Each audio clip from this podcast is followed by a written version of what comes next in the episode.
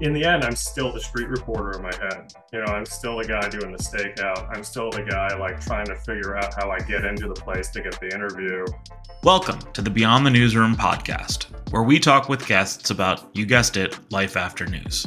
I'm one of your hosts, Lou Dubois. And I'm Diana Alvear. And we're two former NBC News colleagues turned real life friends, now building careers in new industries. But we'll always be journalists at heart. And storytellers. And on this podcast, you'll be hearing story after story from other journalists who've gone on to find professional success and happiness in new places. And we're starting with Greg Gittrich. Greg, first off, thank you for joining us. We've known each other quite a long time, and Diana and I are super excited to have you here uh, as our first guest on Beyond the Newsroom. Uh, Greg, for a little bit of context, is the chief executive officer at Creatively. Uh, it's a company that's a job platform that exists really to champion professional creatives. Uh, and it's a company, Greg, that you launched in the early days of the pandemic. Uh, so lots of good stories, probably that we can get into here in a minute. Um, and in less than three years, uh, from the numbers that I have, grown to more than 400,000 creatives, over 2,800 brands uh, who use your platform to connect and hire talent. So uh, this week, just named one of the five brands that could be the be the future of their industries by Fast Company, which is huge. So congratulations. Uh, with that mission, I can't think of a, a, better first guest for us on this podcast. So, uh, Greg's also worked at the Los Angeles and New York Daily News, NBC News, Mashable, Vocativ, and a list of many more. Uh, so, Greg, first off, thank you for joining us. Uh, and maybe to start with, walk us through a little bit of that journey that I just talked through there.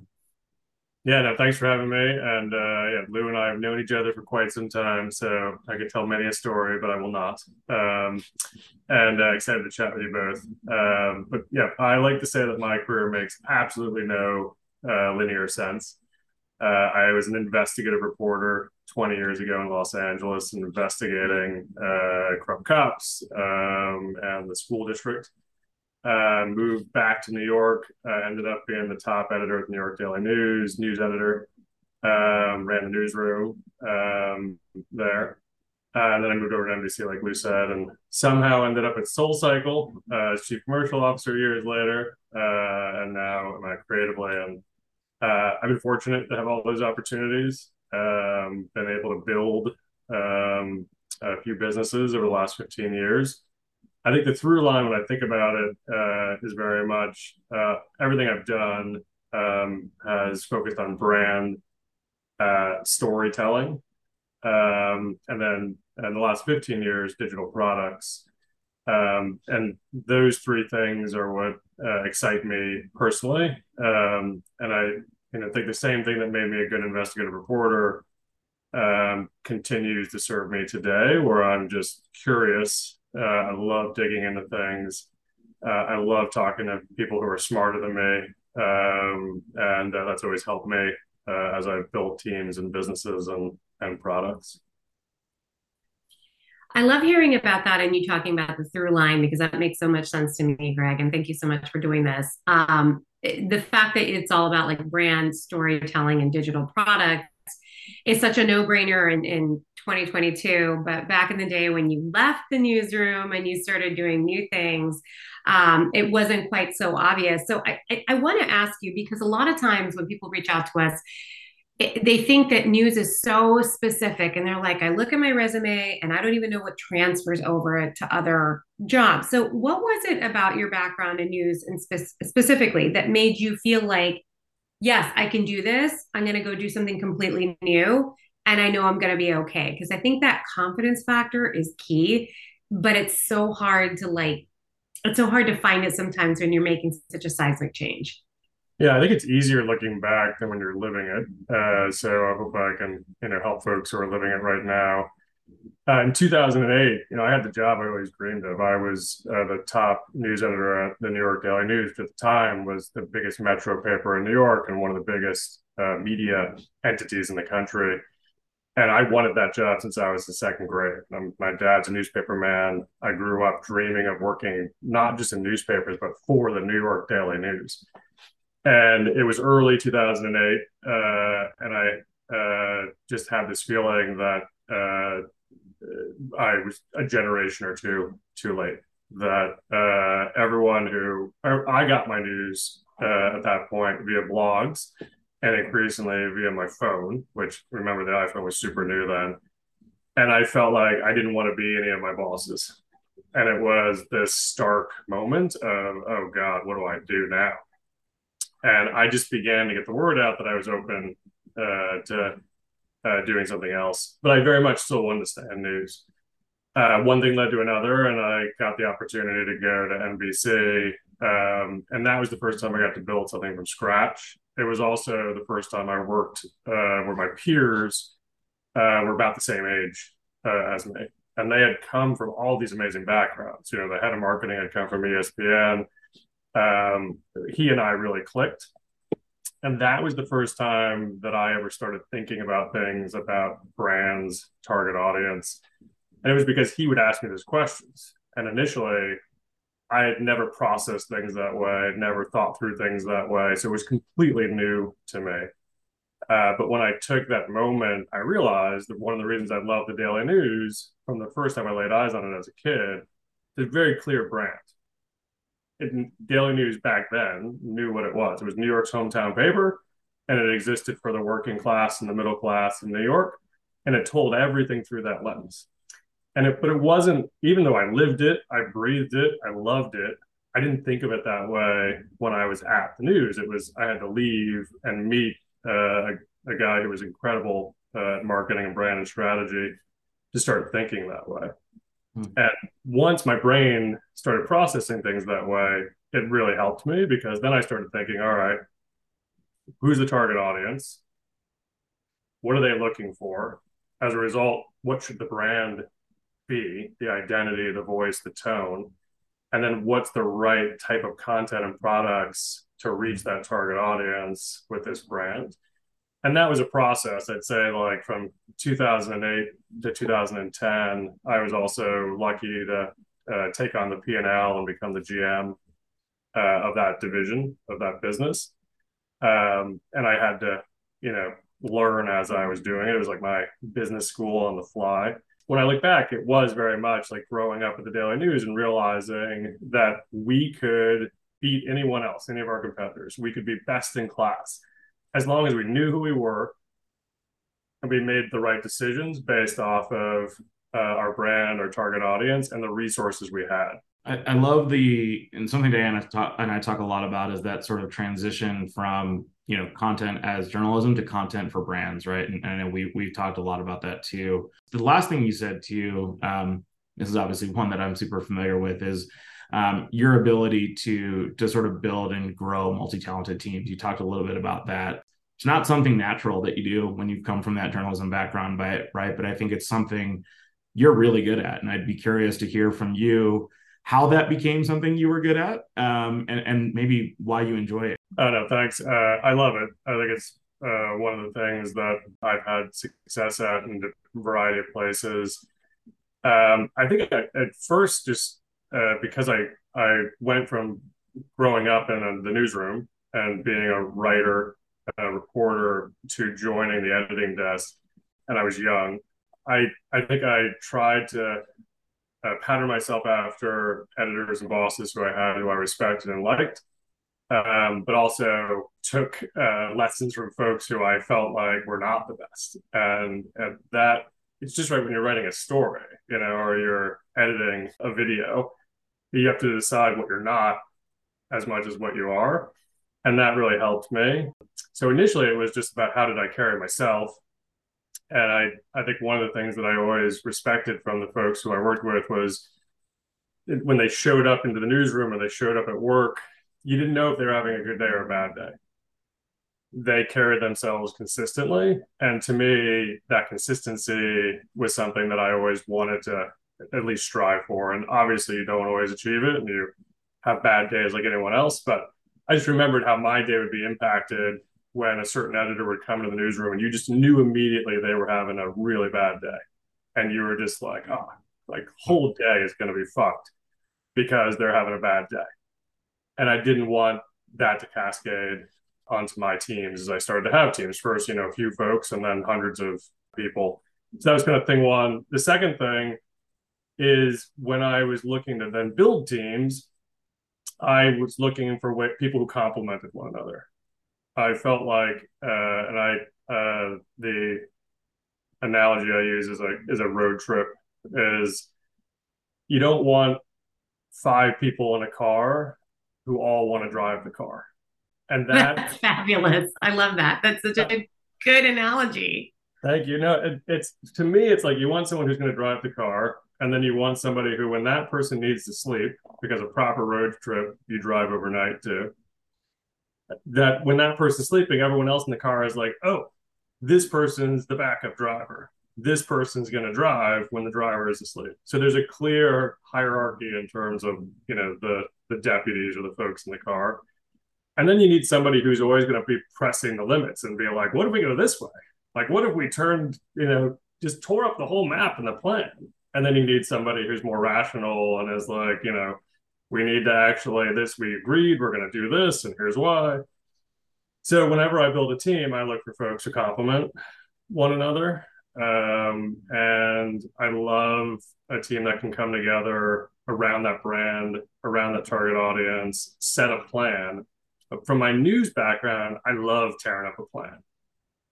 And I think like you need a plan, number one, but you have to be willing to tear the plan up and know when to tear the plan up and then pull together another plan. And that served me too. So I look for folks on my team who are wired that way, who are not going to get rattled um, if the initial plan doesn't hold, um, and who, in fact, will get excited and who will, um, you know, find energy and creativity in the fact of like, all right, let's go this way instead. Um, and then let's keep evaluating and keep making new decisions. So that that's always those things have always kind of benefited me as I've changed uh, jobs, as I've changed industry, and as I've worked in different scale. You know, uh, Creatively as a seed stage startup, we have a very lean team, uh, whereas at uh, SoulCycle, Mashable, NBC News, we were global operations. They're different, um, you know, types of teams to motivate, to lead, to manage, and to learn from. But those things kind of hold true throughout. I'm smiling so big right now because I'm laughing because Lou would be driving the car. Okay. Like we know, like our dynamic is like Lou has the plan, like Lou has the agenda, Lou drives the car. And then I'm the I'm in the passenger seat and I'm like planning the playlist, ripping up the map, saying, wait, there's a scenic overlook over here. so that that helps explain somewhat of why we work really well together. Like, of course, Lou sent the Zoom link, and then I'm the one that couldn't get my speakers to work.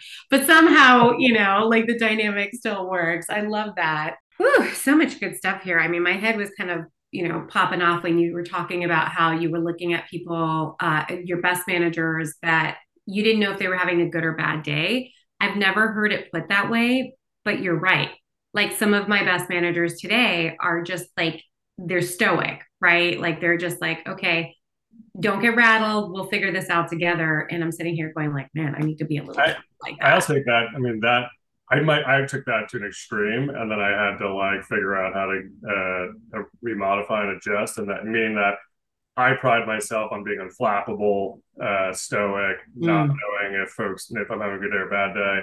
It wasn't until I got to NBC News where I had this amazing number two, Hillary Fry, and she, you know, definitely appreciated that about me. But she also would say to me, like, you've got to uh, show people your personality. Like, you've got, like, you know, when I'm hanging out with friends, I'm sarcastic. Um, I'm irreverent. Yeah.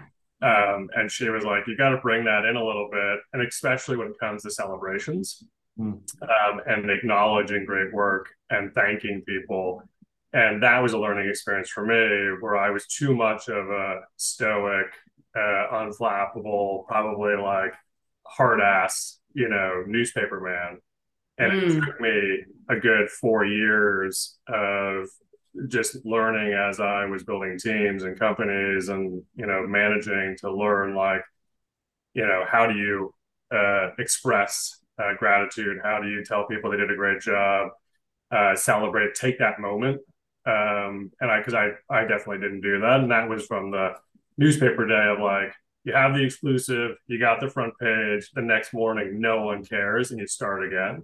And I had just been wired that way. That yeah. it, it, took one of my uh, you know folks on my leadership team to tell me, "Hey, Greg, like it's great that you're consistent, but you actually need to bring some more emotion into the room. And that was helpful for me too. To also just have that relationship where uh, I, I could hear it, but she also felt like she could, you know, be that direct with me and tell me.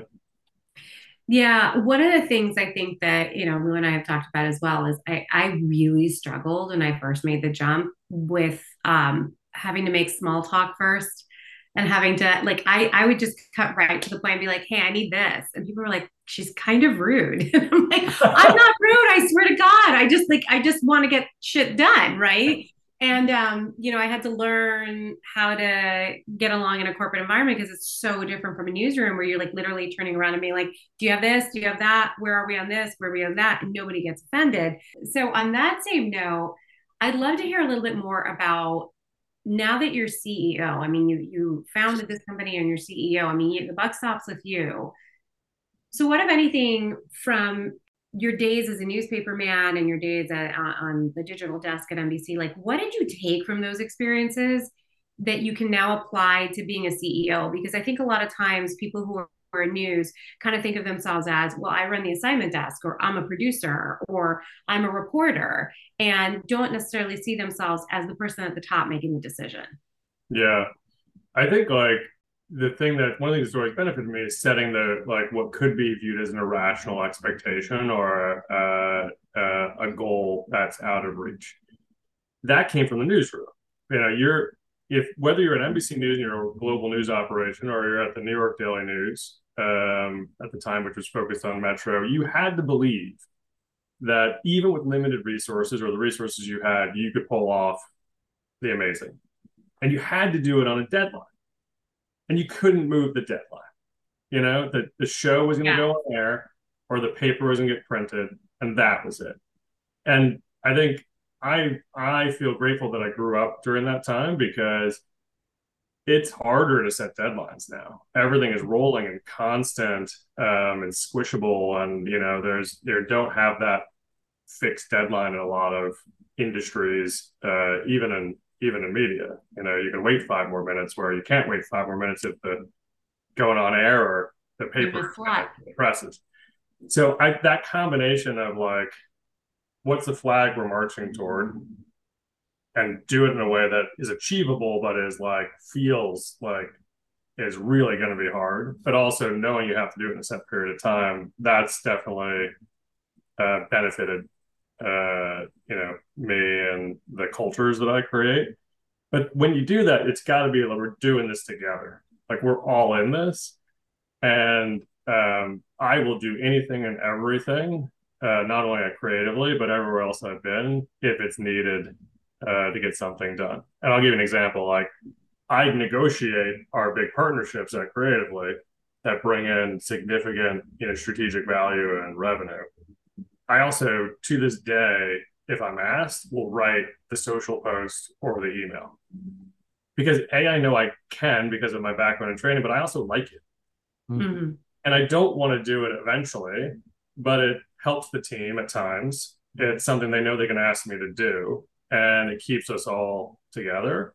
We had an event at Zero Bond in Manhattan in March uh, for Women's uh, History Month, um, and it was we had you know hundreds of folks coming from our community. We partnered with this amazing gallery apostrophe, and we were minutes away from the doors opening. Team is moving around. Team is small, and we're just trying to get everything done. And I noticed the carpet was dirty by the elevators, and I went and grabbed the vacuum and I vacuumed the carpet because of course I did. Like it wasn't like it wasn't like a, oh man, I gotta. And uh, one of the uh, photographers from the Foster Gallery took this picture of me wearing, you know, a suit with this vacuum vacuuming the carpet in Zero Bond. And I love that picture. Yeah. Because in the end, I'm still the street reporter in my head. You know, I'm still the guy doing the stakeout. I'm still the guy like trying to figure out how I get into the place to get the interview. And I don't ever want to lose that. Um, and I do feel comfortable now, you know, standing on stage, uh, talking, you know, to folks at a conference or a convention, talking to partners and advertisers in a way that I never would have, you know, way back when. But I don't want to lose that willingness um, to, you know, write the copy or grab the vacuum. It's funny to hear you talk about irrational expectations because I feel like we live that together a little bit. But, but also, um, I apologize, Lou. I probably put you through irrational expectations. I also think that to, to, your last point, and this is, I think, it, it's such a great point about not being afraid to roll up your sleeves a little bit, right? And I think that no matter what job you're in, and no matter how big your team is being able to show them that you can do what you're asking for right because you've done it right i think it's it goes such a long way and i I know it's something I see every day with with my team when I am willing to jump in and do something that maybe their their previous leader hadn't, right, or something like that. So I, would be curious to hear from you, and, and, just really probably two more questions from us here. Um, you you've done this a lot for me over the years, but I'd be curious. Um, you talk to a lot of other folks who are in the same position as as we're we're sort of talking here uh, about making the move from news to something else. Greg, uh, what's the best advice you give them? I think the best thing is journalists uh, are great uh, at asking questions, and I think you need to lean into that. So that's kind of number one is just you know use your curiosity and use your ability to not only ask questions but then to learn. Right, like a journalist, like best journalists, you can assign them any beat or topic, and they'll figure it out and they'll understand it. Uh, so I think that's a lot of journalists, for whatever reason, feel like I'm not going to understand the business side, but then they'll go and they'll cover like a complicated story that like they've never had any background in. So you mean me explaining the subprime mortgage crisis when I'd never taken an economics course? I'm, I'm like, why are you asking me to do this? Yeah. And then it turned out that I could. So I, if I can do that, anybody can do anything. Yeah, there's a highly contagious virus on a cruise ship. No reporter would be like, I can't understand that.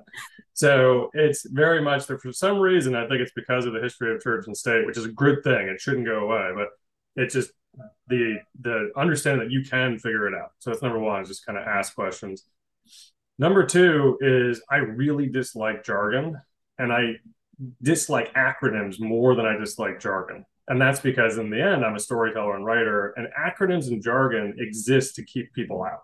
They exist so folks can use the jargon, the acronyms, so they can, you know, demonstrate that they know more.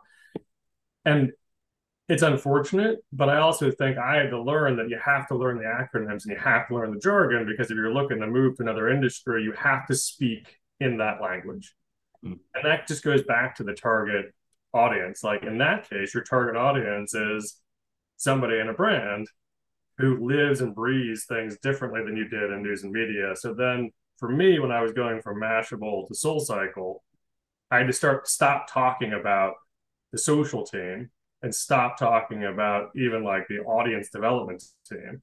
And I had to start talking about top of funnel, mid funnel, bottom funnel and I had to learn how to. I knew how to do it all.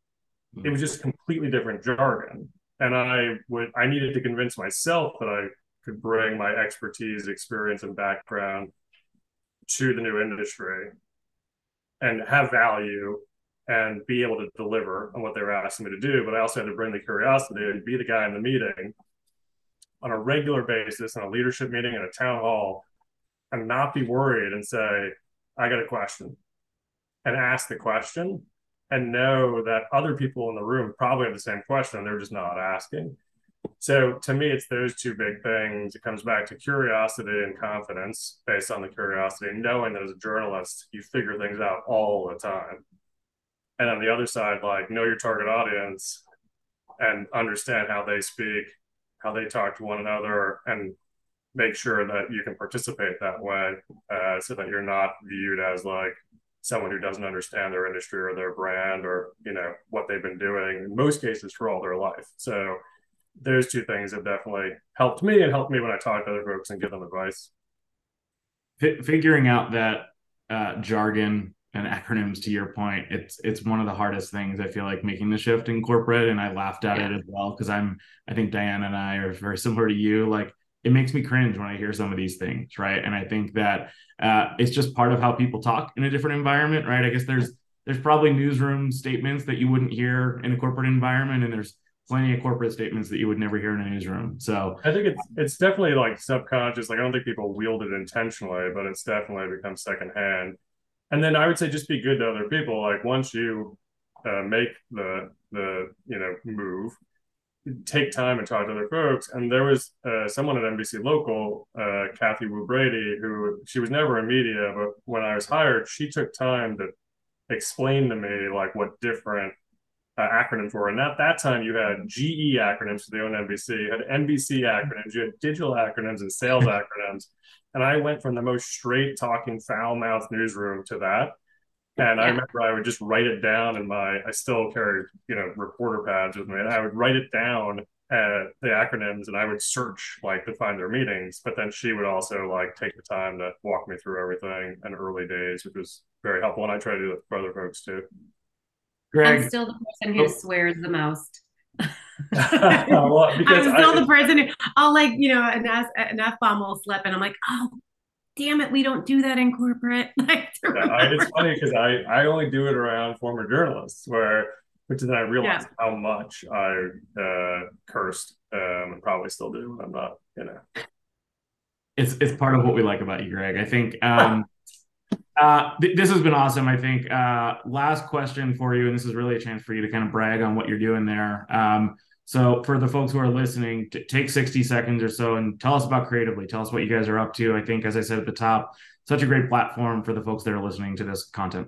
No, thanks. So we're a professional network uh, for uh, creatives. So anyone with a visual portfolio is who we exist for. So video editors, motion uh, designers, animators, illustrators, photographers, makeup artists. Uh, the whole idea being that uh, if you work in a visual medium as a creative professional, LinkedIn, uh, traditional job platforms, we're not built for you. They don't serve you. Uh, and that's because when you hire one creative or a team of creatives, the first thing you want to see is their work. And you want to fall in love with their work. And then you want to see who they did it for and who they did it with. So what we do is we give creatives free tools to showcase their portfolios, high-res image, 4K video, motion. We make it super easy for them to collaborate, show who they did the work with. And then our whole mission is how do we help them find jobs, paying gigs, full-time, part-time, freelance. So we have 400,000 creatives on the platform uh, and uh, just over two years. And then there's 2,500 plus companies that post jobs, uh, but also use the platform's recruiter dashboard to proactively reach out to creatives and offer them uh, jobs. Uh, we have an iPhone app and a website entirely free for creatives, and then we charge the companies monthly and annual subscription fees uh, to post the jobs and use the recruiter dashboard. So it's one of those things that uh, when I heard about it, uh, I am the CEO. I'm not a founder. I was uh, the two founders reached out to me, uh, told me what they were up to. They had a pre-beta version of the app, uh, and I when I heard about the idea, you know, I LinkedIn for creatives. My first thought was like, oh, the world needs that. Well, Greg, I think that something like Creatively is going to do wonders for the creatives out there who are thinking like where's my place? Where can i make business doing what i love? So i love the concept. I love all of the gems that you gave us. I have so much that i'm going to take from what you said and apply it to my own corporate career. And i feel a little better because i'm not going to stop throwing f-bombs and i'm not going to stop being myself. You have you have liberated me and all the folks that are listening to this podcast yeah, Greg, Greg, thanks so much for doing this. Um, I'm going to make sure never to use an acronym when we speak again. Um, and lots of other great takeaways too. But seriously, really love the work you guys are doing there creatively. And um, again, thanks for making the time to, to chat with us here. No, thanks for having me. Uh, it's great chatting with you both. That was such validation that you need to continue not only being yourself, but taking the same drive and curiosity that we all had and the willingness to work in the trenches and applying that to wherever we end up next. Yeah, I think so many great takeaways from Greg. Um, I learned that I can't take a road trip with either of you. That was probably my big one.